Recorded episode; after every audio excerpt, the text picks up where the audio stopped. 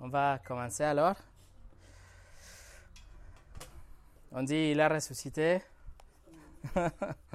Et on va ouvrir la parole de Dieu dans l'évangile de Jean chapitre 20.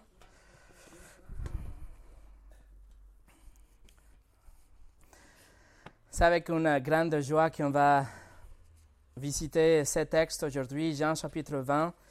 Aujourd'hui, nous nous souvenons de la résurrection de Christ, on célèbre la résurrection de Jésus-Christ, la résurrection corporelle de Christ, il faut le dire aussi.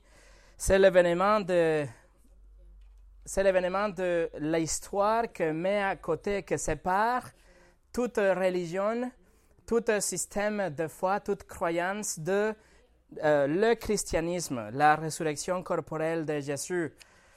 Abraham, le père du judaïsme, Abraham, celui que Dieu avait choisi pour adopter un peuple pour lui-même, celui que serait le père de, de ce peuple que Dieu euh, a choisi, à, travers de qui le Messie devrait venir. Abraham, il est mort presque 2000 ans avant la venue de Jésus et son corps est enterré dans ce cette village, cette ville qui s'appelle Hébron, où il est jusqu'à aujourd'hui depuis sa mort. Euh, Bouddha, le grand leader du bouddhisme, il est mort dans l'année 543 avant Jésus-Christ aussi. Il est mort et son corps été enterré. D'ailleurs, son dent est vénéré à Sri Lanka, dans cet endroit qui s'appelle le temple de la dent. Et donc, son corps était là et son dent est là. Il est mort. Mohammed, le prophète de l'islam, il est mort dans l'année 632 après Jésus-Christ il été enterré à Médina, où milliers de fidèles viennent pour le rendre hommage chaque année aussi.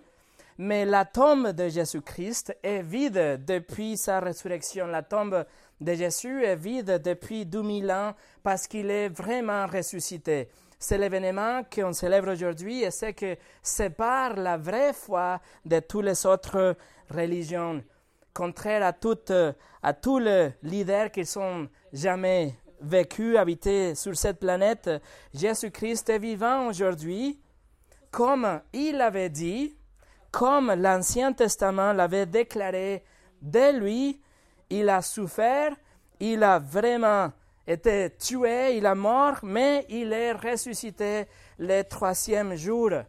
Sa résurrection, mes amis, confirme qu'il était celui qu'il disait qu'il était, le Messie, le Christ, le Sauveur de l'humanité. Son sacrifice nous dit aussi que euh, sa résurrection, pardon, nous dit que son sacrifice été accepté et suffisant pour nous sauver.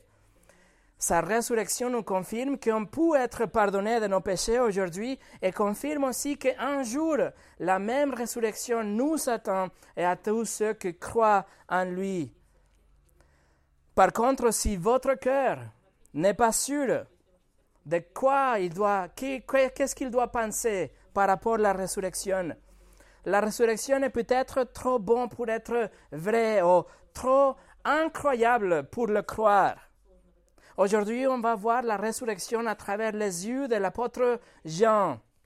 Et à la fin de cette message, à la fin de l'étude de ce récit, j'espère que ça va vous aider à croire, à croire vraiment et à être sûr que Jésus est le sauveur de l'humanité et qu'il peut vous sauver aussi. La semaine passée, on a visité la désolation à Gethsemane, si vous vous souvenez, mais aujourd'hui, en contraste, on va regarder la joie au tombeau. Mais avant de commencer, on va prier. Seigneur, aujourd'hui on est devant cet euh, événement qui a partagé, coupé l'histoire en deux, cet événement qui nous sépare de tout le reste des religions et de tout le système de croyances, de toute l'histoire. Aujourd'hui, on est devant ce texte qui nous montre la réalité de la résurrection à travers les yeux de, de trois acteurs, trois personnes qu'on va le voir aujourd'hui. Et je te prie, Seigneur, que notre réaction à ce texte soit la réaction qu'il faut avoir. La réaction de la louange, de la foi, de la soumission, de, d'avoir ce désir de te suivre et de croire vraiment que tu étais et que tu es le Messie et que tu es vivant et que si tu es vivant, alors tu reviendra comme tout l'a aussi promis. Nous te prions ces choses au nom de Jésus. Bénis la prédication de ta parole cet dimanche de résurrection. Au nom de Jésus, Amen. Le message d'aujourd'hui s'appelle alors la joie au tombeau. Et juste pour avoir un peu de contexte, je vous souviens, je vous rappelle que Jésus était crucifié le vendredi. Il était crucifié vendredi à 9 h du matin. Il a décédé à 15 h de l'après-midi, 3 h de l'après-midi, c'est-à-dire 6 heures plus tard.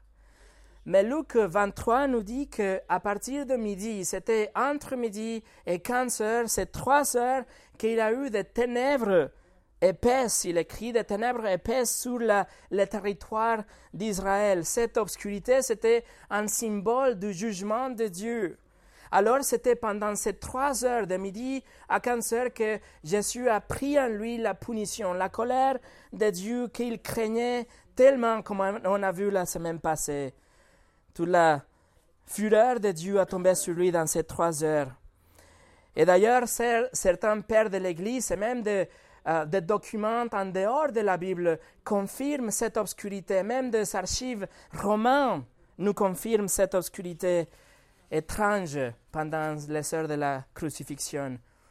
Alors après 15 heures, son corps a été descendu le même après-midi juste avant la coucher du soleil, parce que c'était là le, début du Shabbat. Alors, juste avant le coucher du soleil, il était descendu, il était enterré dans une tombe, que c'était un trou découpé d'une colline, un trou de, dans cette côté d'une colline, et une énorme pierre roulée à l'entrée avec des gardes romaines placés à l'extérieur pour garder les tombeaux et même scellés avec un, un, tampon, si vous voulez, un sel euh, romain.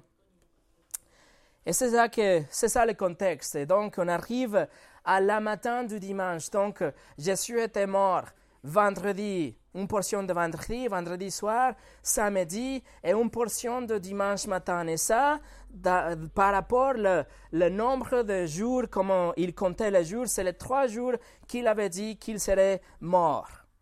Et on arrive au dimanche matin. Verset 1, chapitre, euh, Jean chapitre 20, verset 1 jusqu'au 10, on va lire. Le dimanche, Marie de Magdala se rendit au tombeau de bon matin alors qu'il faisait encore sombre. Elle vit que la pierre avait été enlevée de l'entrée du tombeau.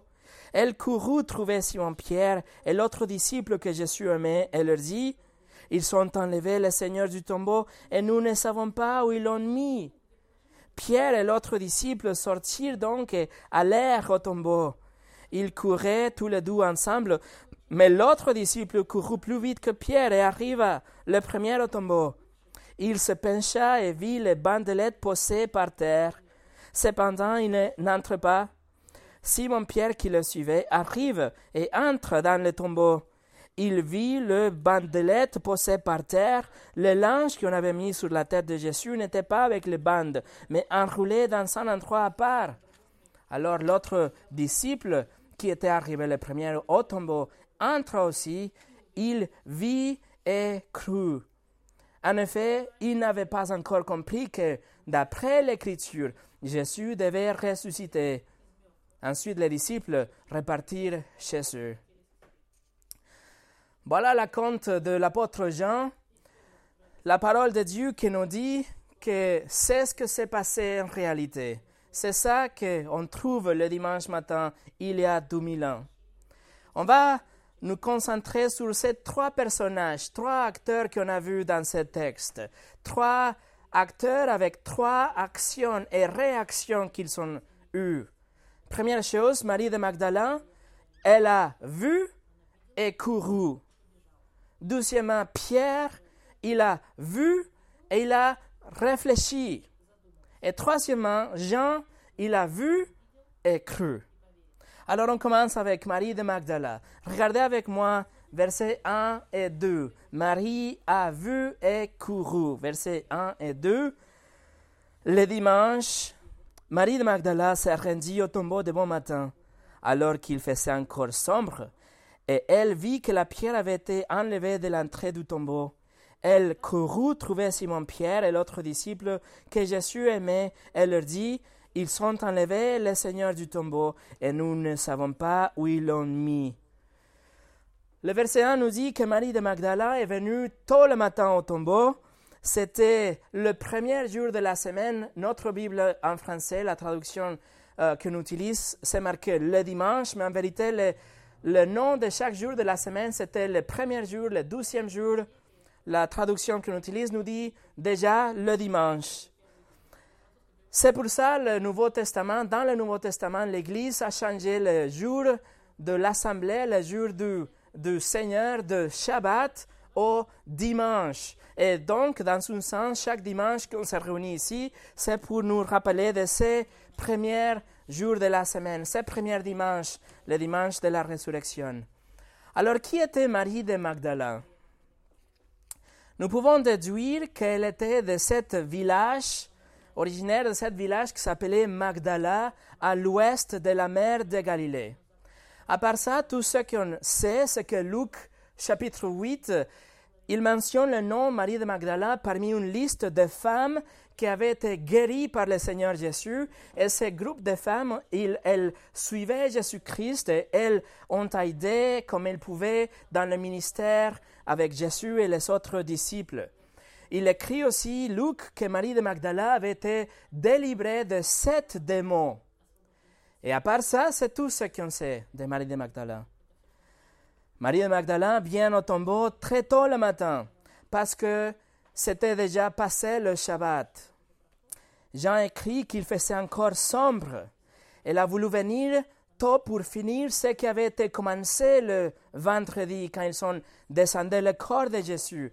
Elle a voulu ensevelir proprement le corps de Jésus-Christ.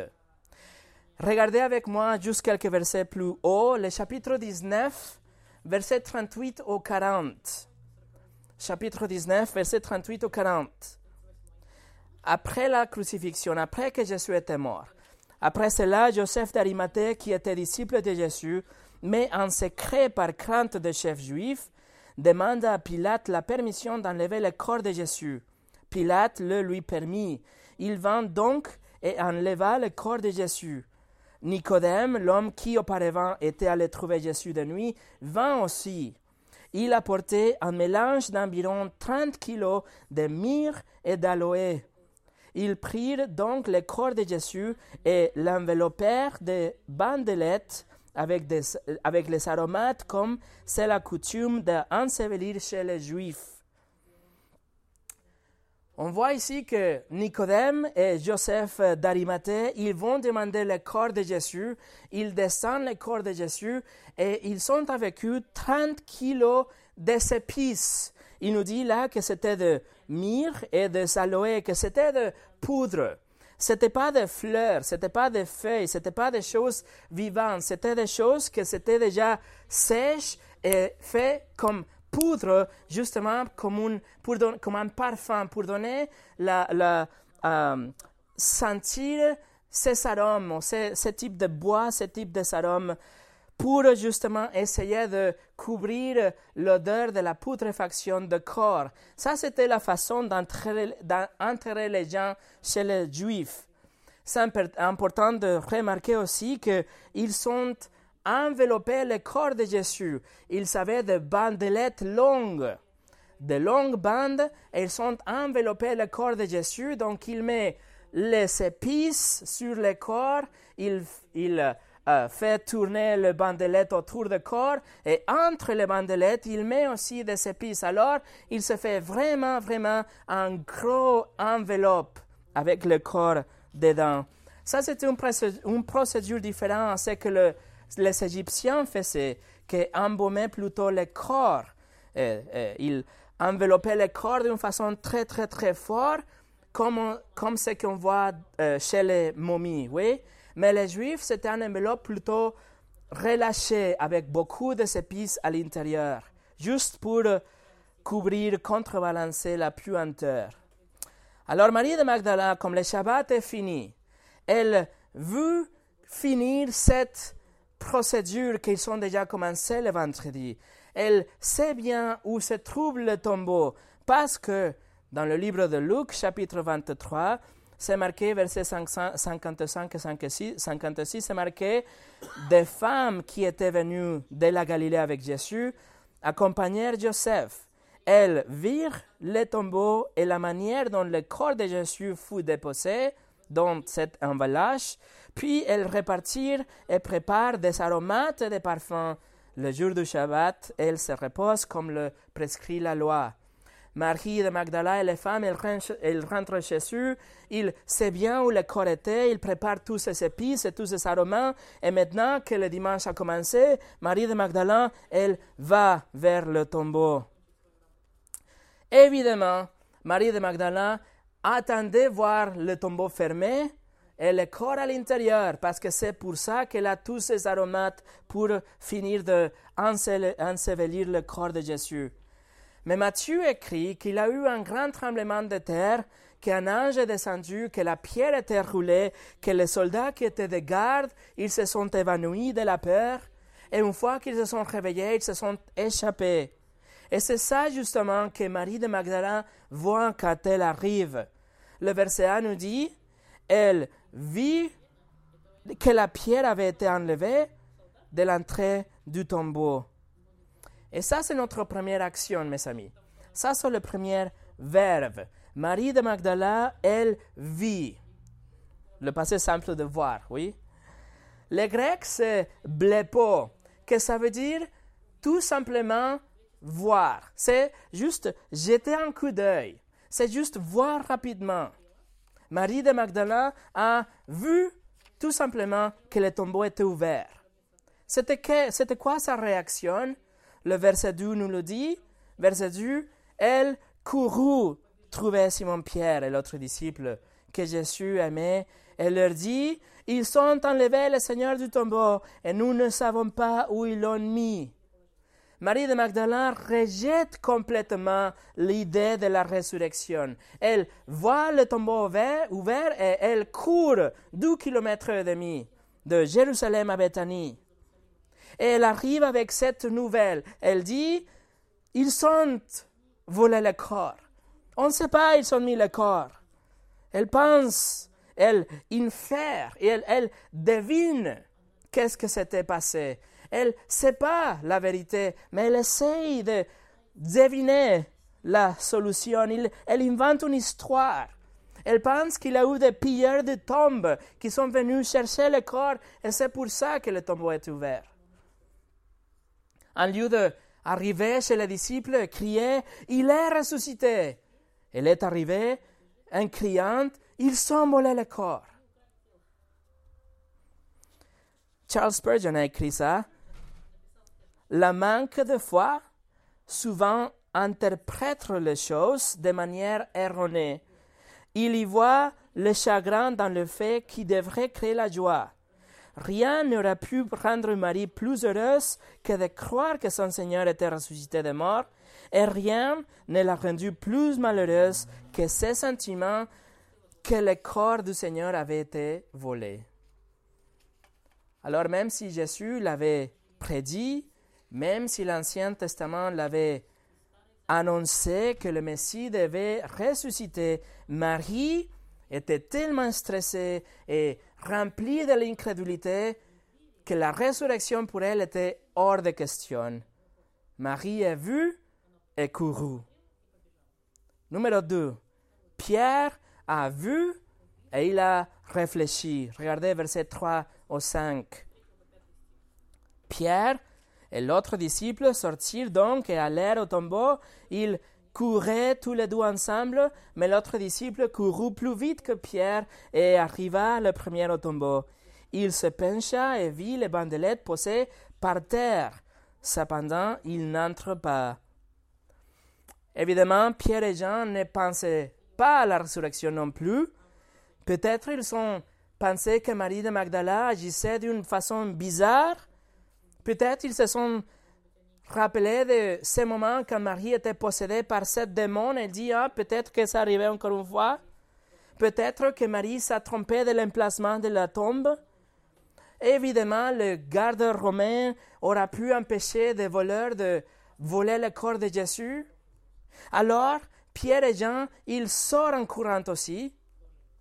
Ils savaient aussi où la tombe se trouvait. Et Pierre, qui avait probablement environ 40 ans, était dépassé par Jean, qui était beaucoup plus jeune. Peut-être il était dans le, une vingtaine d'années. Et donc, Jean arrive en première. Mais verset 5 nous dit qu'il n'est pas rentré au tombeau, il a juste, le verset 5 nous dit, il se pencha et vit les bandelettes posées par terre.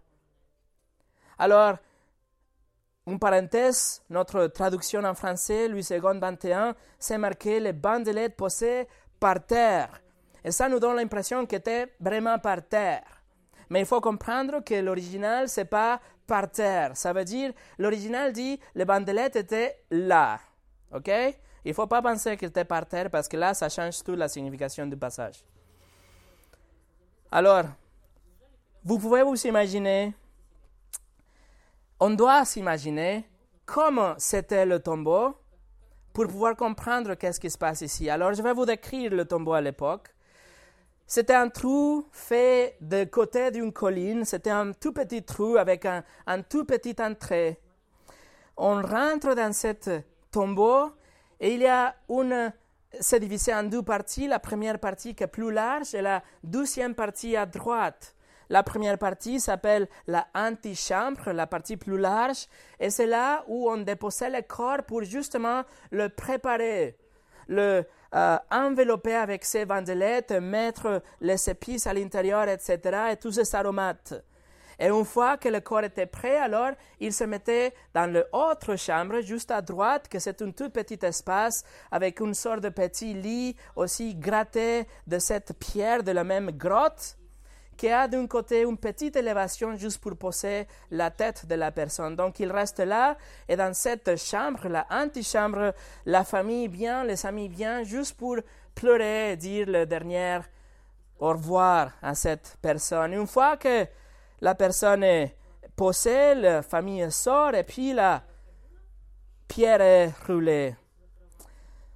Alors quand Jean arrive, il arrive dans cette petite entrée. Tout ce qu'il fait, c'est il se penche, il voit à droite que le bandelette était là, posé où il doit être posé, sur ce petit lit, on va dire, dans le côté de la chambre funéraire. Le bandelette, ils sont là, mais il fait le point, il souligne, il n'est pas encore rentré, il a resté juste là, dehors. Peut-être qu'il avait peur d'être confronté avec la réalité que Marie de Magdala avait annoncée, Peut-être il avait peur de rentrer et remarquer qu'effectivement le corps avait été volé. Peut-être c'était à cause de respect pour Pierre qui était plus âgé. Peut-être il attendait jusque Pierre rentre en première. Mais il a resté dehors, Jean. Mais on connaît bien Pierre. Il ne va pas s'arrêter. Alors versets 6 et 7. Simon Pierre, qui le suivait, arriva et entre dans le tombeau.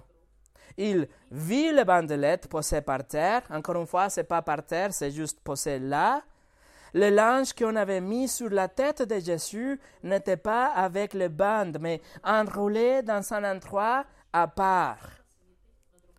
Alors Pierre arrive dans le tombeau et il voit que les bandelettes sont là, mais aussi il voit la deuxième partie, le linge qui était utilisé pour envelopper la tête, qui était là aussi.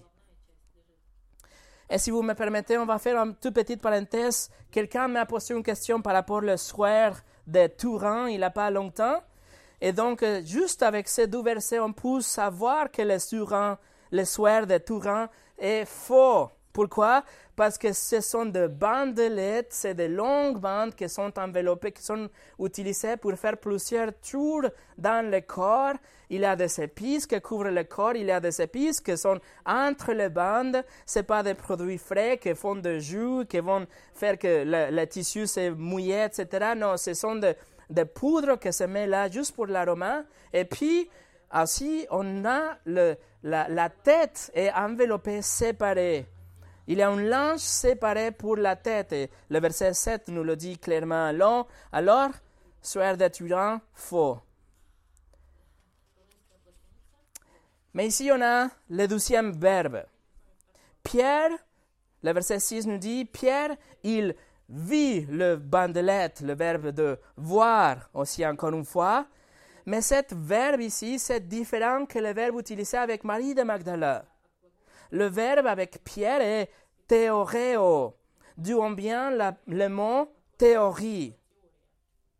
Pierre, il a théoréo, que ça veut dire il a donné, il a vu, il a donné son attention et il a commencé à réfléchir. Il a fait des théories.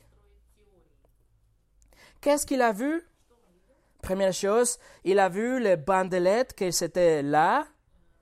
Souvenez-vous que le bandelette était c'était pas une petite couche avec un, drap ou un, seul tissu, c'était des tours et des tours de bandes avec tous ces épices et tout à l'intérieur. C'était un grand paquet, si vous voulez. Plus, la Bible nous dit que c'était au moins 30 kilos des épices qui étaient enveloppées avec des myrrhes et des aloes de poudre, des aloés de poudre. Ils s'étaient tout enveloppés là, autour du corps.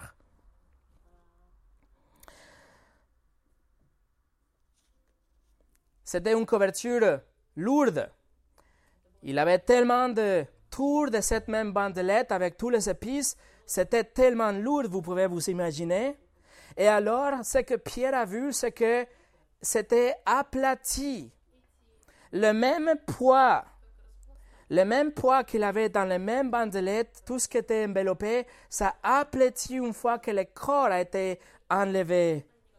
Le bandelette n'était pas replacé ou défait, c'était juste aplati, la même forme qu'il y avait avant, à cause de cette poids. Mais le linge pour la tête, le verset 7 nous dit, le linge pour la tête était enroulé dans un endroit à part. Et le verbe en grec utilisé pour enrouler, ça veut dire exactement ça, était enroulé en elle-même. C'est-à-dire que la, la, cette linge pour la tête était dans cette forme qu'elle avait quand la tête de Jésus était à l'intérieur. Mais comme il n'avait pas tellement de poids, comme il avait le reste du corps à cause de, tous ces aromates et tout ça, l'enveloppe pour la tête restait dans cette forme annulaire. Comme s'il avait un ballon qui avait été dégonflé et l'enveloppe reste dans la même euh, forme. Alors, Pierre est rentré, il a vu et commencé à réfléchir. Il a fait des théories. Il a pensé, mais attendez une minute, si le corps de Jésus était volé comme Marie de Magdala le suppose, alors le drap de l'âne ne serait pas dans cette forme. Et tout le 30 kilos de épices et toutes ces choses qui y a à l'intérieur, ils seraient partout. Il aurait aussi des traces, euh, toutes les traces de tous les chemins où les voleurs ils sont apportés le corps de Jésus. Ou peut-être que le, linge ne serait pas là si les bandits ils sont volés le corps ensemble avec toutes les enveloppes. Alors, Pierre réfléchit et il pense, et qu'est-ce qu'on fait avec le linge pour la tête? Si le corps était volé, comment est-ce qu'il tient cette forme annulaire? Comment est-ce qu'elle est enroulée en elle-même avec cette vide à l'intérieur, comme s'il avait quelque chose qui avait été enlevé, un ballon dégonflé. Alors Pierre réfléchit, il fait toute cette théorie. Il a vu et il a réfléchi. Numéro 3. Jean a vu et il a cru. Verset 8. Alors l'autre disciple, qui était arrivé le premier au tombeau, entra aussi, il vit et il crut. L'apôtre Jean écrit toujours dans la troisième personne, il parle de lui-même comme si c'était une autre personne, et il dit qu'il il est arrivé, il est rentré, il a vu et il a cru. Qu'est-ce qu'il a vu? La même chose que Pierre a vu, mais le verbe utilisé pour voir pour il, il a vu, il vit et cru, c'est encore une fois le troisième verbe de notre histoire. C'est la troisième option pour voir, c'est le grec orao, que ça veut dire de voir avec les yeux, mais comprendre avec l'esprit. Ça veut dire de percevoir, de réaliser, de comprendre quelque chose, le saisir dans le cœur. C'est beaucoup plus que de supposer des trucs comme Marie de Magdala l'avait fait. C'est beaucoup plus que créer des théories comme Pierre l'avait fait. C'est de voir et comprendre vraiment qu'est-ce que c'était la réalité? Jean met ensemble ce qu'il a vu avec ce qu'il savait. Il met ensemble le voir avec le savoir. Le résultat, il a cru en la résurrection. Pour lui, la seule explication de ce corps qui avait été volatilisé, qui avait été désintégré, c'était le supernaturel. C'était qu'il avait été disparu, indépendamment de tous les enveloppes et tous les épices. Il a vu et il a compris que le corps a tout simplement été disparu, désintégré, qu'il avait passé à travers les bandelettes et c'était pour ça qu'il avait les mêmes formes comme quand il avait le corps à l'intérieur. Le corps de Jésus n'avait pas besoin de la pierre, que la pierre soit roulée pour qu'il sorte. La pierre était roulée pour que les gens ils puissent rentrer, voir que le corps n'était pas là, pour que les gens ils voient qu'il était ressuscité. John MacArthur dit Les preuves sont plutôt concluantes. Une tombe vide, un Christ absent, des linges funéraires laissés en place intacte, une serviette pour la tête posée à part, une pierre roulée loin de l'entrée, chaque détail crie la résurrection. Alors qu'est-ce que c'est à la différence? Pourquoi ils ont vu exactement la même chose? Bon, Pierre et Jean, ils ont vu la même chose, mais on a des réactions tellement différentes. Pourquoi on a trois réactions différentes à partir de la même évidence? Le verset 9 nous donne la réponse. En effet, ils n'avaient pas encore compris que, d'après l'Écriture, Jésus devait ressusciter. Mes amis, c'est la compréhension de la Bible. C'est la compréhension des Écritures qui fait toute la différence. Veuillez noter que Jean n'a pas vu Jésus-Christ, il n'a pas entendu le Christ ressuscité, il n'a pas touché Christ, comme ils feront plus tard. Mais il a cru parce que le témoignage de l'Écriture expliquait ce qu'il avait vu avec ses yeux. Les amis, c'est les Écritures, c'est la Bible, c'est que c'est écrit pour nous, qui peut apporter la clarté à votre cœur. C'est la Bible, c'est que c'est écrit, qui peut allumer et enflammer votre foi. Alors, je voudrais vous amener dans quelques passages pour vous montrer comment la Bible disait que Jésus devait ressusciter.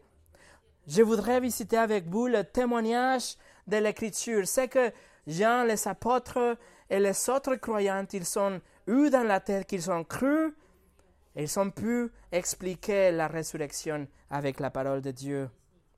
On va aller ensemble dans le psaume 16. Psaume 16, verset 10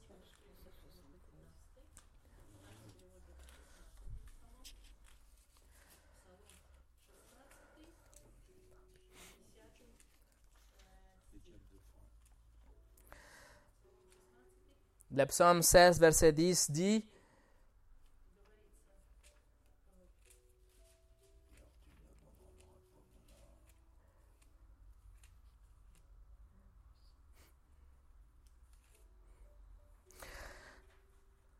Psaume 16, Psaume 16, verset 10 nous dit Car tu n'abandonneras pas mon âme au séjour de mort, tu ne permettras pas que ton bien-aimé connaisse la décomposition. Le roi David exprime sa, euh, son espoir.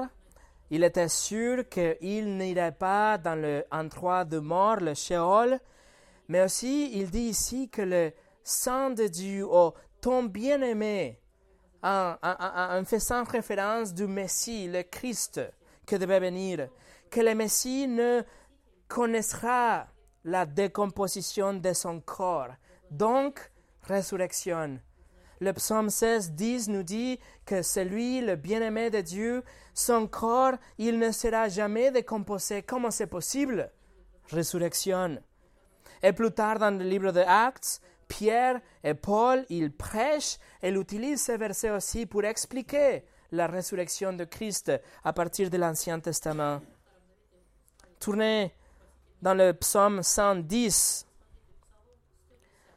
un autre texte que a prédit et expliqué l'évidence que Jean avait vue.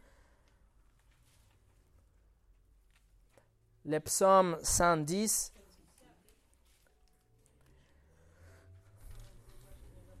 Et le verset 1 nous dit, L'Éternel a déclaré à mon Seigneur, Assieds-toi à ma droite jusqu'à ce que j'ai fait de tes ennemis ton marchepied. Alors c'est le roi David qui crie et il dit, l'Éternel, c'est-à-dire Dieu, a dit à mon Seigneur, au Seigneur de David. C'était qui le Seigneur de David? C'était le roi sur la terre, le Seigneur Jésus-Christ, le Messie qui devait venir. Il ne le connaissait pas, mais il croyait. Il était sûr dans les promesses de Dieu que cette roi humaine d'Israël sera là, le Messie de Dieu. Et donc Dieu dit au Messie, assieds-toi à ma droite. Comment c'est possible ça? Résurrection. Euh, Jean comprend que Jésus, le, corps de Jésus ne restera dans le tombeau parce qu'il sera ressuscité et assis à la droite de Dieu Père, cet euh, lieu d'honneur à la droite de Dieu. C'est encore une fois un texte qui était prêché par Pierre dans le livre d'Actes chapitre 2 et aussi mentionné dans le livre d'Hébreux chapitre 10. Un autre passage qui explique l'évidence de la du tombeau vide. Esaïe chapitre 53.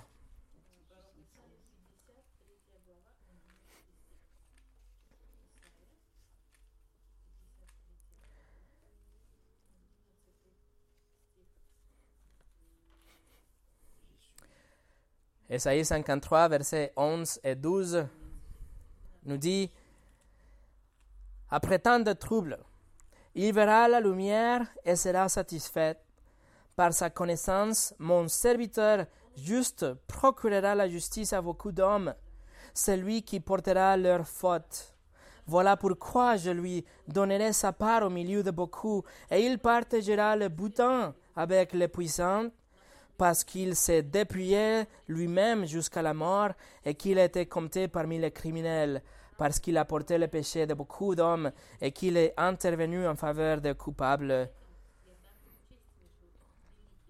C'est le magnifique euh, chapitre 53 du prophète Esaïe qui nous parle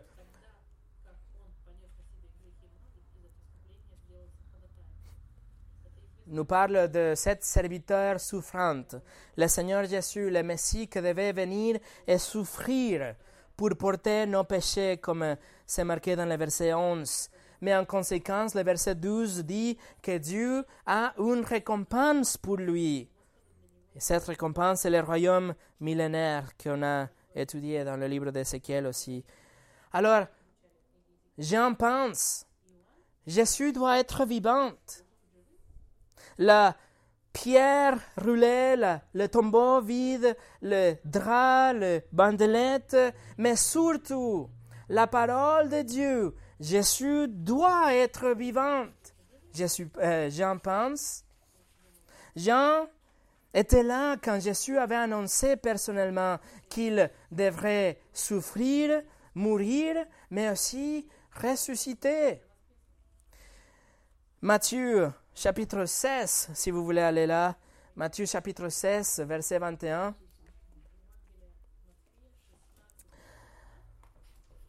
Jésus avait annoncé sa propre résurrection dans plusieurs reprises. Matthieu chapitre 16, verset 21, de ce moment, Jésus commence à montrer à ses disciples qu'ils devraient aller à Jérusalem, beaucoup souffrir de la part des anciens, des chefs des prêtres des spécialistes de la loi, être mis à mort et ressuscité le troisième jour. Ensuite, Marc chapitre 9, juste quelques pages, vous tournez, Marc chapitre 9, verset 30 au 32.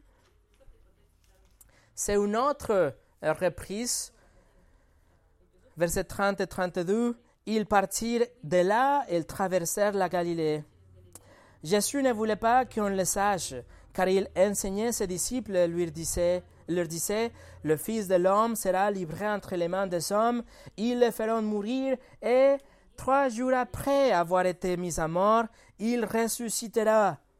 Cependant, les disciples ne comprenaient pas cette parole et ils avaient peur de l'interroger. Et dernier texte, Luc chapitre 9.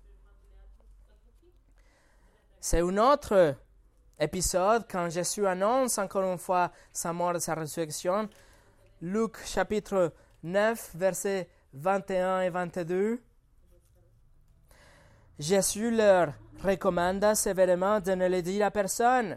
Il ajoute qu'il fallait que le Fils de l'homme souffre beaucoup, qu'il soit rejeté par les anciens, par les chefs des prêtres et par les spécialistes de la loi, qu'il soit mis à mort et qu'il ressuscite le troisième jour.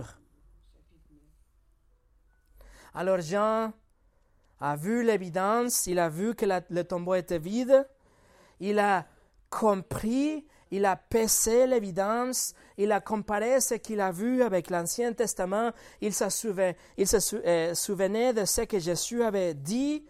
L'écriture était claire, Jésus doit être vivant, il pense. Jean a contemplé, réfléchi, il a saisi la parole et il a cru à la résurrection. Pas de questions. Toutes les autres théories sont allées à la poubelle parce que la parole de Dieu confirmait la résurrection corporelle de Christ.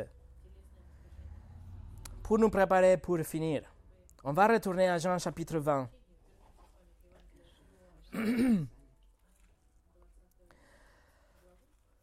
Là, on a, on a commencé. Jean chapitre 20, et regardez le verset 10. Ensuite, les disciples repartirent chez eux.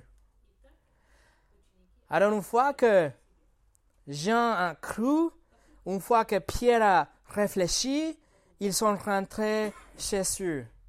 On peut être sûr que quand Jean a cru, il a rentré chez lui avec plein de joie et d'espoir. Ce verset-là, le verset 10, ne nous le dit pas, probablement à cause de la humilité même de Jean qu'il même se nommait pas dans son propre évangile, il ne pouvait pas écrire et j'étais avec plein de joie rentré chez moi. Non, il dit juste ils sont repartis chez eux. Mais c'est évident, c'est clair qu'il était plein de joie parce qu'il a cru dans la résurrection. Il savait, il était sûr que Jésus était vivante. Maintenant, tout avait sens. L'écriture, l'évidence, Jésus est vivante. Tout ce que Jean devait faire maintenant, c'était d'attendre que Jésus se présente à eux. Alors Jean, il a cru, il a rentré chez lui heureux. Mais Pierre, Luc suggère qu'il ne croyait pas à la résurrection dans ce moment-là. Luc chapitre 24 verset 12 nous dit, Cependant, Pierre se leva et courut au tombeau, c'est ce qu'on a lu avec Jean aussi, il se baisse, elle ne vit que les bandelettes, ce qu'on a lu dans le livre de Jean aussi, puis il s'en alla chez lui. Écoutez, tout étonné de ce qui était arrivé. Cette dernière partie, cette dernière phrase peut être traduite comme il était étonné dans le sens qu'il se posait des questions. Il était confondu, il était déconcerté, il n'était pas sûr qu'est-ce que c'était arrivé. C'était quoi cette tombeau vide? Il était rentré chez lui tout étonné, avec plein de questions. Mais on peut être sûr quand même, au moins Jean, il a rentré chez lui avec la joie qu'il a eue au tombeau. Il a pas vu Jésus, il n'a pas touché Jésus, mais il avait le témoignage de la Bible, l'écriture qu'il avait pour confirmer ce qu'il avait vu. Il a tout ça compris et il a cru. Il a rentré chez lui avec la joie.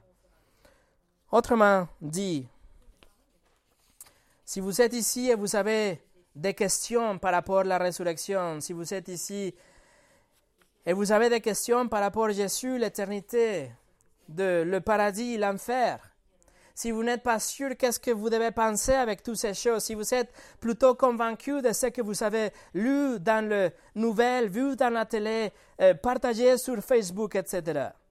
Si vous pensez que la résurrection et même Jésus, c'était un conte fait, peut-être ce qu'il vous faut, c'est de ne pas voir physiquement Jésus, mais de lire ce que c'était écrit de lui et dit par lui. Si la résurrection était vraie, comme Jean vient de déterminer dans son cœur que c'était vrai, ça veut dire que la crucifixion brutale de Jésus n'était pas en vain. Ça veut dire que le péché de Jean, c'est pour ça qu'il a trouvé la joie.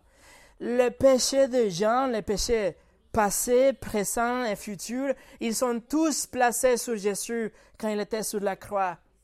Si la résurrection est vraie, ça veut dire que Jésus a vraiment bu la coupe de la fureur de Dieu.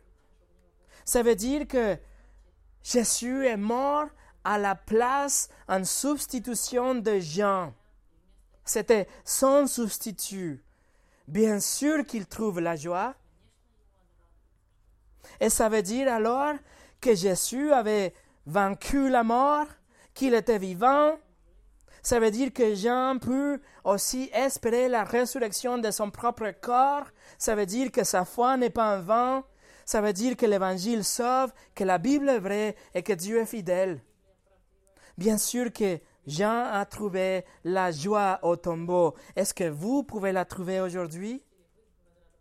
Vous pouvez aussi faire confiance à Jésus-Christ parce qu'il peut vous sauver pour l'éternité si vous vous repentez, si vous croyez en lui, si vous placez votre confiance seulement en lui, comme on a chanté, en Jésus seul.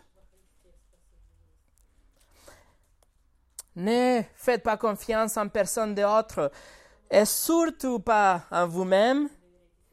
Faites confiance à, lui seulement pour toute l'éternité et vous savez sa promesse qu'il va vous sauver, qu'il va vous ressusciter d'entre les morts comme il a fait lui-même.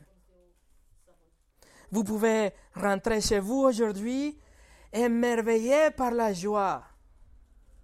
Vous pouvez voir l'évidence de la parole de Dieu, vous pouvez comprendre les textes qu'on vient de lire dans la Bible, et vous pouvez être émerveillé en sachant que vous, vous allez aussi ressusciter, que vos péchés ne seront comptés pas contre vous, mais que tout était placé sur la croix. Vous pouvez être sûr que le moment quand vous allez respirer votre dernier souffle, vous serez dans la présence de Dieu. Pas parce que vous êtes une bonne personne ou parce que vous avez souffert beaucoup, mais parce que Jésus a souffert pour vous et c'était lui la bonne personne. Ou vous pouvez rentrer chez vous aujourd'hui tout étonné comme Pierre. En pensant, c'était quoi ça? Mais j'ai lu quelque part, mais quelqu'un m'a dit, mais c'est trop incroyable pour le croire. Laissez-moi vous encourager, mes amis. Ce dont vous avez besoin, c'est de comprendre les Écritures. Ce dont vous avez besoin, c'est de comprendre et croire dans la parole de Dieu. Écoutez ce que Jean Calvin a dit. Nous sommes ignorants de ce que nous devrions savoir sur Christ lorsque nous n'avons profité des Écritures comme nous le devrions, car elles révèlent clairement l'excellence de Jésus-Christ. Alors, mes amis, ne rentrez pas cet après-midi de Pâques en courante comme Marie. Il ne faut pas créer des idées ou inférer des choses ou supposer des choses comme Marie. Il ne faut pas rentrer chez vous en faisant des théories comme Pierre, juste réfléchir, être étonné. Non, vous pouvez rentrer chez vous aujourd'hui comme Jean. Il faut croire. Jésus est vivant aujourd'hui et il vous offre le pardon de péché si vous venez à lui humblement. Et si vous venez à lui, il vous recevra avec les bras bien ouverts et vous pouvez être sûr qu'il va revenir aussi parce qu'il est vivant, mais la prochaine fois, il ne vient pas comme le serviteur souffrant, mais comme le glorieux roi des rois. Et c'est pour ça qu'on chante. Toute gloire soit à Christ, parce qu'il est ressuscité. Prions. Seigneur, ta résurrection, c'est le sel, c'est le c'est le, oui, le, le, sel que vraiment nous montre que notre salut été accompli.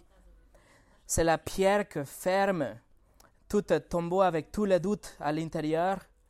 C'est l'évidence dont on a besoin pour, pour croire que tu étais le Messie, le Fils de Dieu, que tu étais vraiment celui que tu as dit que tu étais, Christ, le Dieu tout-puissant dans un corps humain, Dieu dans la chair et que tu as pris tous et chacun de nos péchés avec toi sur la croix et que Dieu t'a puni à cause de nos fautes. Tu as mort comme notre substitut à notre place et pour ça nous te remercions. Mais l'histoire ne finit là.